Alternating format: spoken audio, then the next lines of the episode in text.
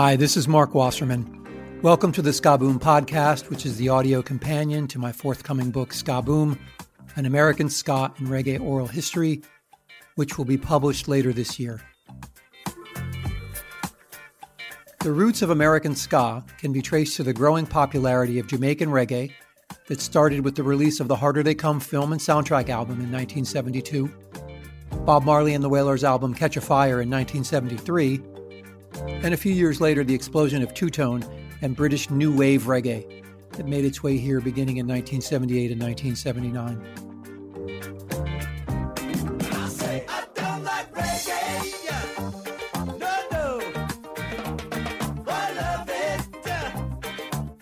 As reggae became part of the musical landscape, more established white rock and new wave artists began to experiment with it. Soon, direct musical influences like dub effects, reggae styled guitar and keyboard rhythms and missing drum beats and side stick also began to find their way into popular music.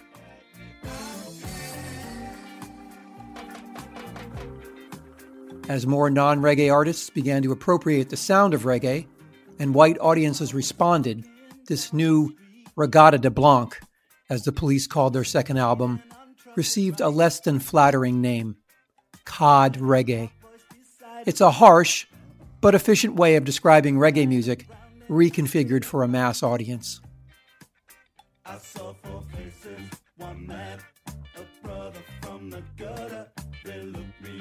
This is the first episode of I Don't Like Reggae, I Love It, a special audio series I'm doing on the historical origins and impact of cod reggae on popular music that will explore the socio political, cultural, and racial implications of its development. The series title is taken from the 10cc song Dreadlock Holiday, which is one of the more controversial cod reggae songs that I'll look into.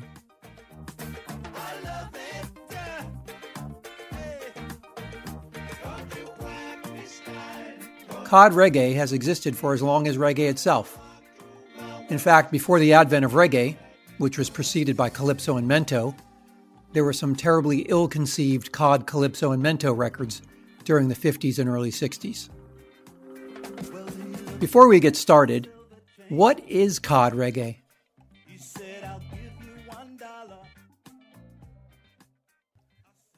The meaning of the word cod is thought to have originated in the 19th century and is almost exclusively a British term.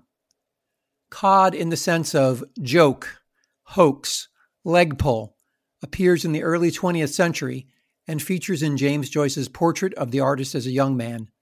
Quote, Some fellows had drawn it there for a cod. Unquote. Cod also functioned as an adjective. Bernard Share's Slanguage quotes a politician on Irish TV News saying, That's a cod argument. Everyone knew what they were voting for. So, by definition, cod reggae means faux, joke, or nonsense reggae.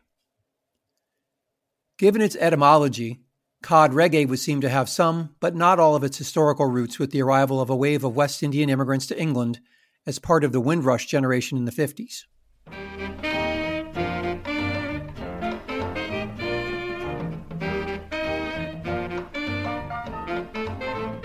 Thousands of people are asking me how I spend my time in London City.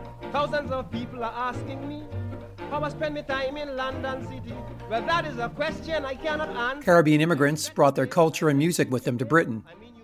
And as Caribbean culture became incorporated into British culture, the sounds of mento, calypso, ska, rocksteady, and reggae became more common. It wasn't very long before young British teens who were living next door to and befriending West Indian teens would also become fans of the music and then try to replicate it themselves. Another thing that humbugging me is the food control in London City. So, what does cod reggae sound like? Here, I think we need to refer back to the famous 1964 Supreme Court definition of pornography, when Justice Potter Stewart said, I know it when I see it. Or in the case of cod reggae, I know it when I hear it. Ultimately, I think what defines cod reggae is a question of inauthenticity versus innovation, as well as a passion for and a love of the music versus turning it into a novelty. I think it's ultimately up to the individual listener to decide which side the coin lands on for each song. That's what makes the COD reggae debate game fun and also awkward and uncomfortable.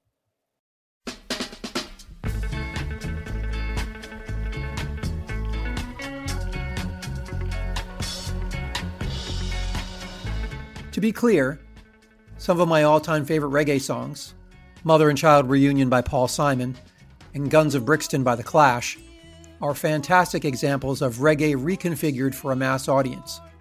Both utilize elements of what makes reggae reggae, and they pay respect to its sonic construction.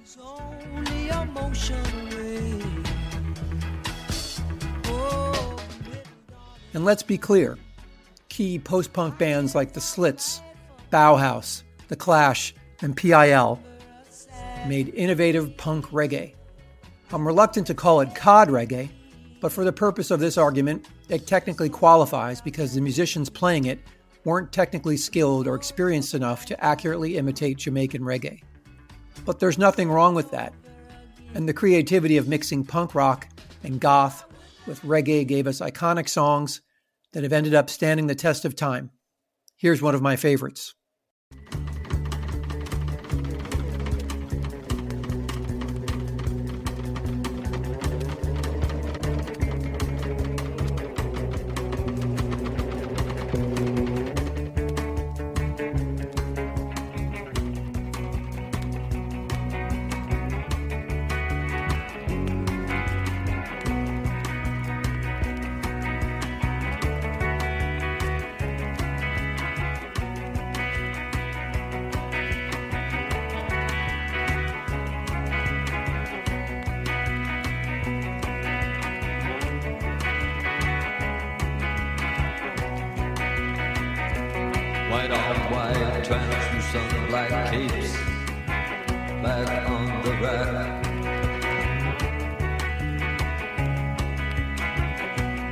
Bela Lugosi's dead. The bats have left the bell tower.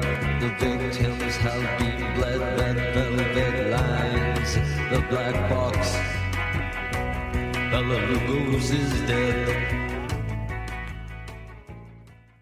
On the other hand, bad cod novelty reggae is really bad. Have a quick listen to this monstrosity from Bryan Adams that he recorded in 1984.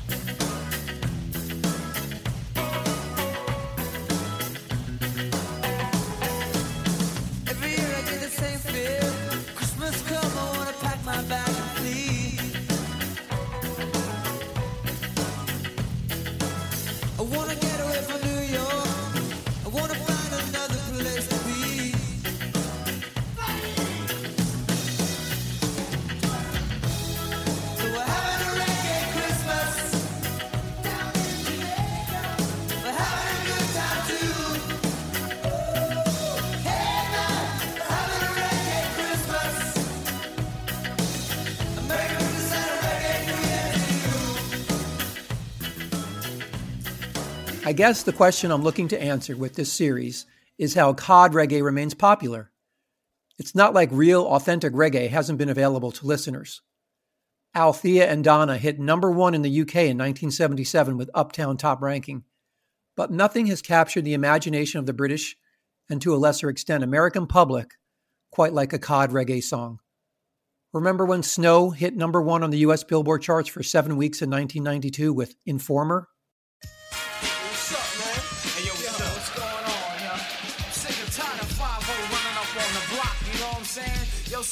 Came around looking for you the other day. Word? Word, bust it. Informer, you know, say that I'm a snowman, I go blam. I like keep on bum down. Take the man that say, say that I'm a snowman, stab somebody down the lane. I like keep on bum down. Informer, you know, say that I'm a snowman, I go blam. I like keep on bum down. Take the man that say, say that I'm a snowman, stab somebody down It would seem that the larger general public seems to prefer its reggae served as a fillet of cod. And with that, let's dig into the story of how this all started with calypso music. Calypso is a style of African Caribbean music that originated with African slaves brought to Trinidad and Tobago during the early 17th century to toil on sugar plantations. Over time, calypso evolved from a secretive way for slaves to communicate into a way to spread news, and later a way to push the boundaries of free speech. The first calypso stars became popular in the late 1930s, and by the late 1950s, a toned down commercial version became popular worldwide with the Banana Boat song by Harry Belafonte, which was technically a traditional Jamaican folk song known as Mento. It sold more than a million copies and made Belafonte a star.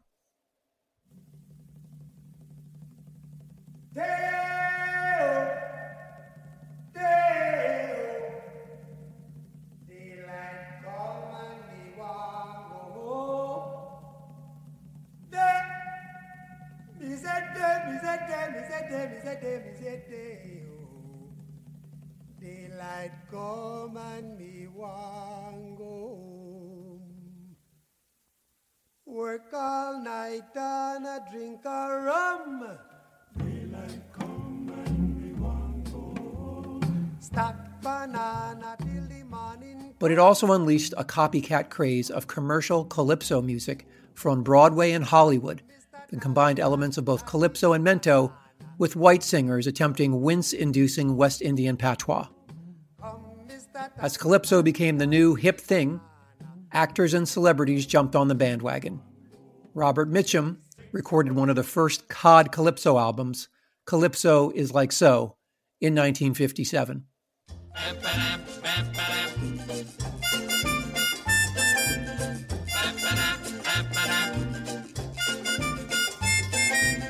I wonder why nobody don't like me. Oh, is it the fact that I'm ugly? I wonder why nobody don't like me. Oh, is it the fact that I'm ugly? I leave my own house and go. My children don't want me no more. Joke about my face and everything. And when I talk, they start to sing. Mama, look at Boo Boo, they shout. Their mother told them, shut up your mouth. That is your daddy. Oh no, ugly, so. As far as the growth of calypso and then early Jamaican music in England, we turn to Lord Kitchener. He was born in Trinidad, and as his popularity grew, he toured Jamaica and then traveled to England on the Empire Windrush. Upon his arrival, he performed and recorded London is the Place for Me, which expressed the initial hope that West Indians felt on arrival in England.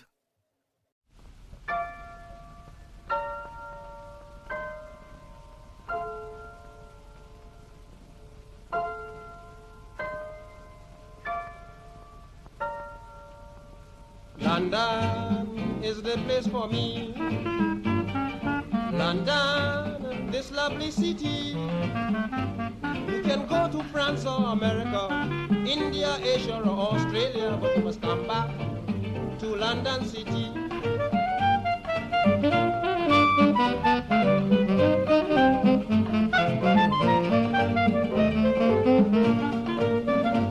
Well, believe me, I am speaking broad-mindedly. Country.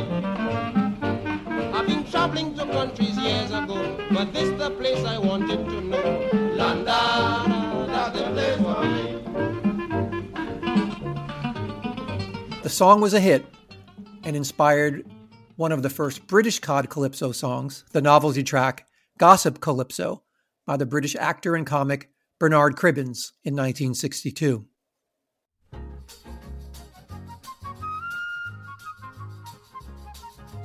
Gossip calypso, gossip calypso, hear all about it, yak a yak yak. Every woman up at the window, giving out the gossip and getting it back. Oh, Mrs. Brown, well, how are you now? I tell you, I've had a shocking time with an any stomach. Don't talk to me, my Charlie has gone and fallen down the stairs again. Saints preserve us, poor old chap. Did he hurt himself? Well, not as much as Alf, that's my cousin Fred's boy. I learned from Fred, the doctor said he'll have to have his kneecap scraped. Go, blimey, singing gossip, calypso, gossip, calypso, hear all about it, yak a yak yak. Every woman up at the window, giving out the gossip and getting it back. Oh. When Jamaica received independence in 1962, it opened the door for ska, and Jamaica soon became a creative hothouse for an exuberant new music that filtered its way back to England and America, where the cod reggae phenomena began to take shape. The founding of the Trojan record label in the UK in 1968 also helped to further popularize ska, rocksteady, and reggae, and just a few years later, the sound of reggae was becoming a more common staple of the UK charts.